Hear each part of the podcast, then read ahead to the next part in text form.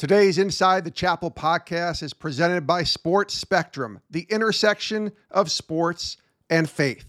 Make sure you check out sports spectrum dot com right now and sign up for Sports Spectrum Weekly, our weekly email that comes right to your inbox for free to keep you updated on all of the content that Sports Spectrum is producing.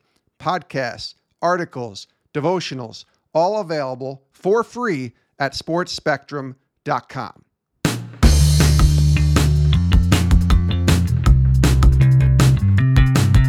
Welcome to this episode of Inside the Chapel Podcast. My name is Iki Soma, chaplain for the Houston Rockets, and I'm here today with my co-host Reza Zadeh, chaplain for the Broncos, and we have a guest we've had on before, a chaplain, a chaplain uh, Felicia Komu. She is the chaplain coordinator for the W N B A, and she's also the team chaplain for the Houston Dash, the women's professional soccer team.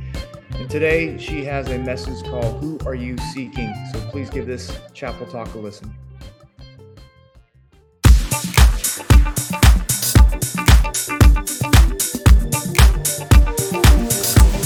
Hey, welcome back to Chapel. Man, happy game day, happy match day for you. Listen, as we continue to talk about seeking God first, I want you to consider this story we're going to talk about today. Uh, Acts chapter nineteen, verse thirteen through sixteen. Uh, it's a crazy story, but I think it makes the point um, of what we're talking about today. And so think about this. Unbelievable. Spirit of God, be with us, open up your word to us, and let us open ourselves to your word. In Jesus' name, amen. Amen. Listen to what it says. Verse thirteen, some Jews who went around driving out evil spirits tried to invoke the name of the Lord Jesus over those who were demon-possessed. They would say, in the name of Jesus, whom Paul preaches, I command you, come out. Seven sons of Sceva, a Jewish priest, Jewish chief priest, were doing this. One day, the evil spirit answered them. Okay, one day the evil spirit answered them. And the evil spirit says,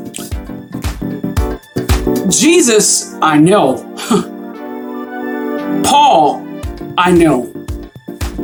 But who are you? Could you imagine that? Seriously, could you imagine that? But who are you?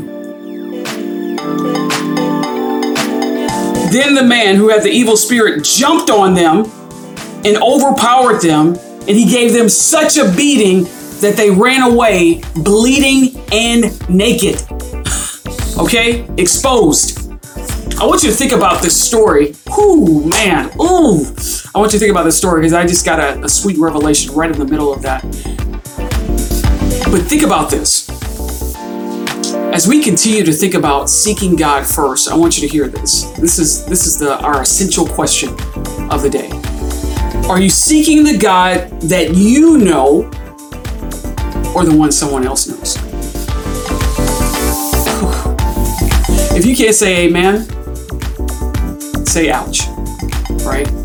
Are you seeking the God that you know or the one someone else knows? That's what these guys were doing here.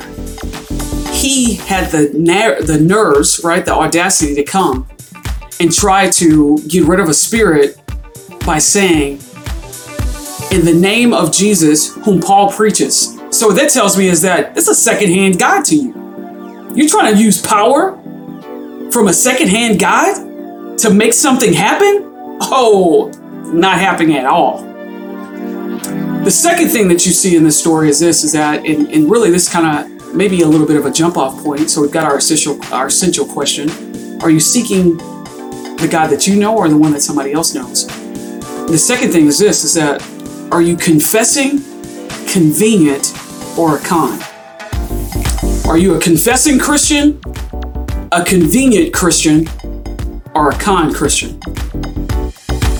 Whew. These guys were absolutely cons, okay? Um, but sometimes we can be too. Uh, uh, sometimes, you know, if you're a confessing Christian, that means that you don't care who knows that you love God.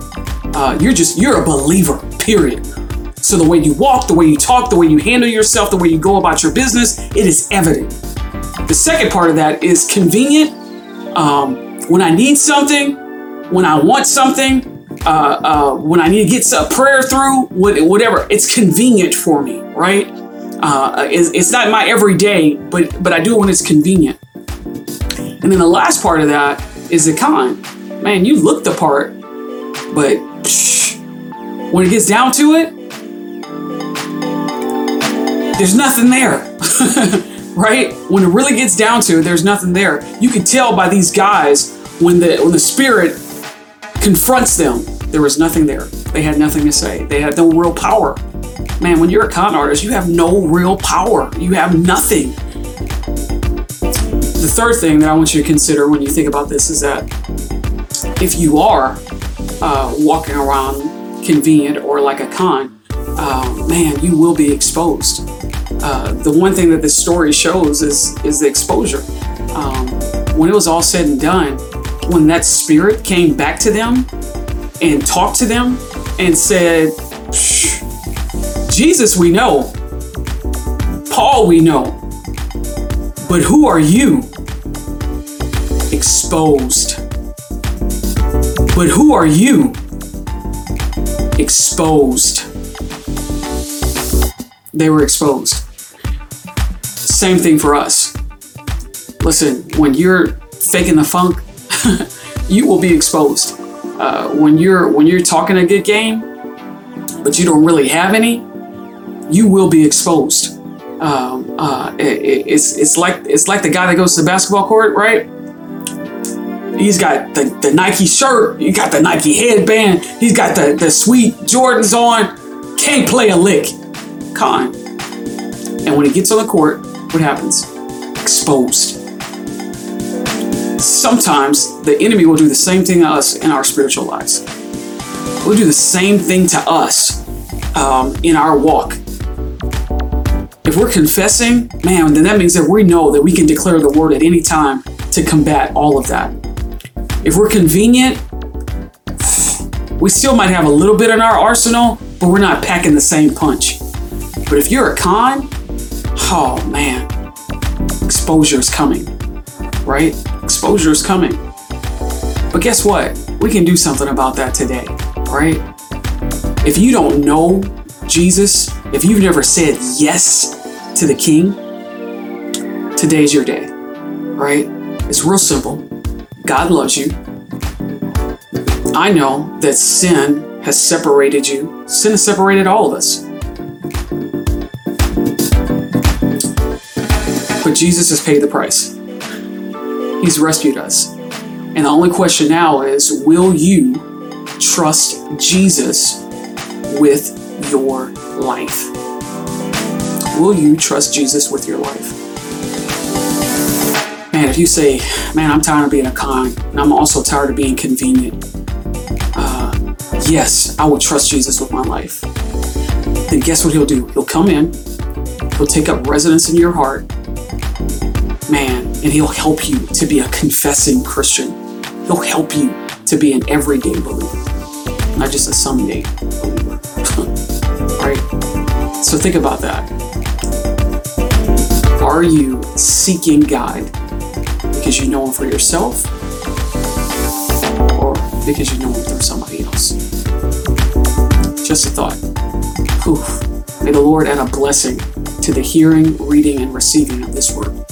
In Jesus' name, amen and amen. Bye.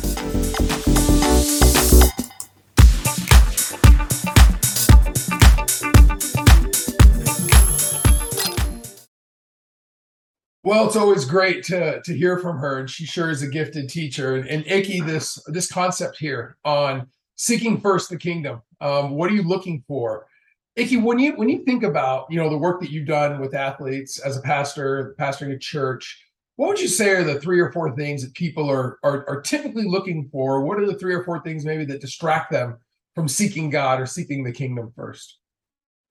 Yeah, I think uh, for many people, uh, we're seeking significance. Like, I think as people get older and they made money, they're like, hey, I want to make a difference and be significant.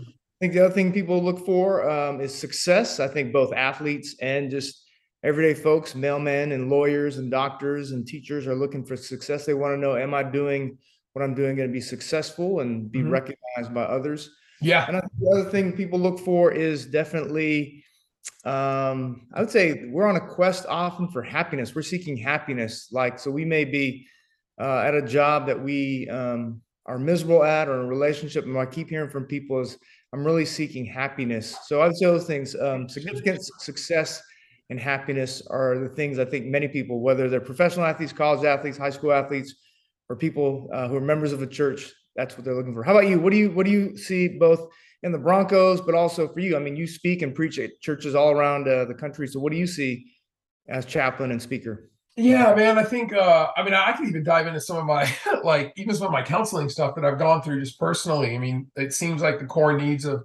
of people, and I'm just talking just as men, just because I'm a man and I've gone through counseling that way, is um, I think one of the things people seek is like, man, am I, like, am I worthy? Am I lovable? Am I likable? I think those are some of the things.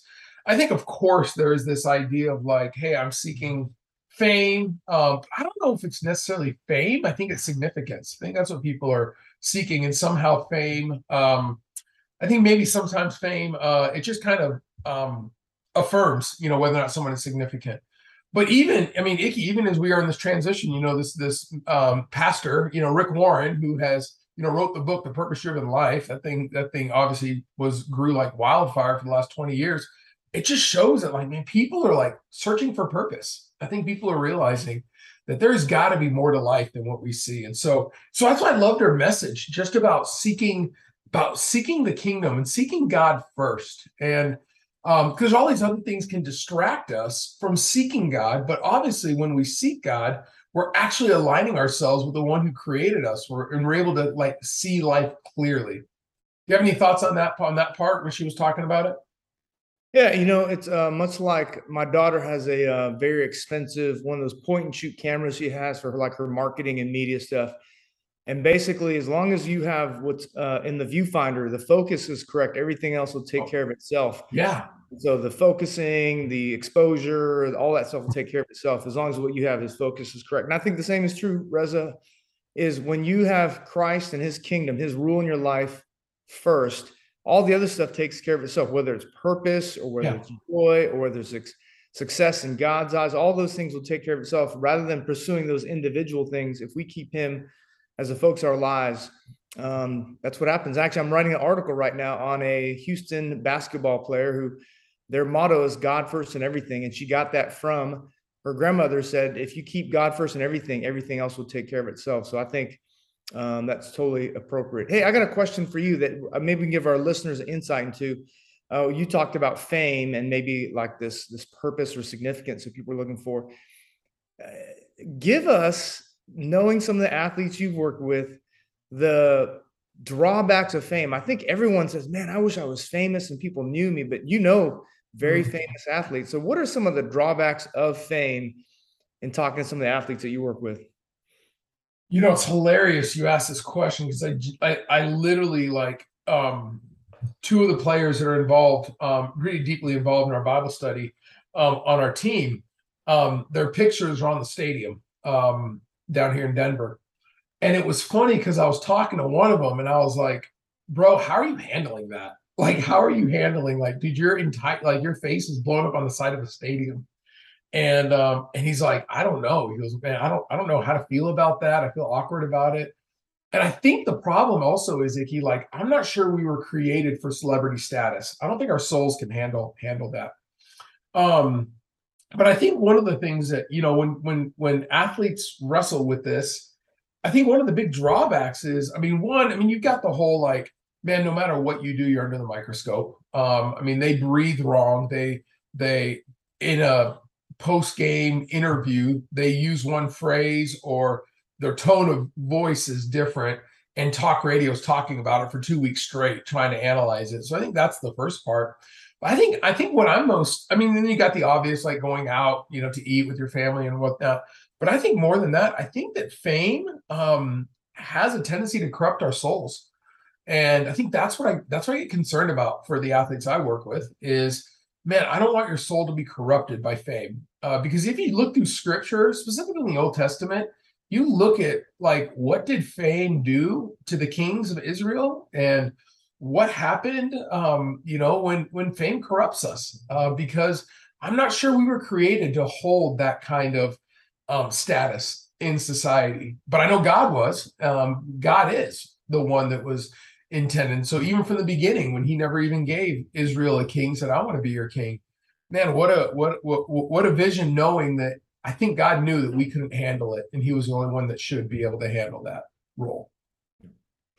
Yeah. Hey, uh, last question, just this, based on Felicia's message, she talked about confessing, convenient, or con. And so she said, confessing believers just don't care. They're, they're walking with the Lord, and they don't care because they know God's with them. There are people who are convenient Christians who are like, uh, God, I need your help. And so I'm crying out to you now. And they're there. They only see God as kind of that spare tire, using yeah. emergency only. And then there's a con. And she talked about how adversity and trials will expose yes. uh, the fakers and those who are confessing, convenient, and cons. And my track coach used to say, uh, the hard workouts would separate the pretenders from the contenders. So here's my last question for you is just, as we listen to this message, how have you seen that come to play both in your own life, but also lives of the athletes that you work with, of these uh, adverse times and challenges that expose, hey, am I a confessing believer, or am I just a convenient believer, or am yeah. I, have you seen that? Totally, bro. I think just even in my own life. I mean, I remember when I was an athlete in college, I remember saying, God, if you make me good at football, I'll follow you. And, you know, and then, um, you know, I ended up getting my eighth concussion my senior year, and I had to quit playing. And so there was this, um, I was definitely one of the pretenders uh, when it came to my faith. I, it was convenient. It was only following God when it was convenient. But in that, God used that season to reveal that in me, which drew me closer to him. And so I absolutely, you know, kind of the, um, the thing that we see, you know, within, within our, within our work, I know the thirty-two N F L chaplains, we're in con- uh, conversation a lot, is the highest, the highest attended chapel service is the chapel service before the last preseason game. Um, that's like our Easter, uh, just because everyone comes to chapel for the last preseason game because twenty-seven guys are about to get cut that, you know, in three days after that game. So, um, but I mean, I feel like God uses those times, and God will use that no matter what draws them there. If they come to chapel for a lucky rabbit's foot or whatever, like, for me, it's like, okay, I get an opportunity to present the gospel. I don't care what your motivation was coming. I hope you walk away knowing the truth of the gospel. So, Iki, I, I love this passage. I love this reality um, that we are to seek God um, above all things. And Iki, I know you do that. Um, you do that well. You model that well uh, with your leadership and your family. And um, so thanks. Thanks for co-hosting this, buddy. And hey, listeners, if you like this podcast, would you continue to share it? Would you continue to comment on it, like it, follow it? And uh, we would love more and more people to have a uh, little glimpse of what's going on inside the chapel of these college and pro athletes. Uh, for now, my name is Reza Zadeh with my co-host Iki Soma. Thanks for joining us.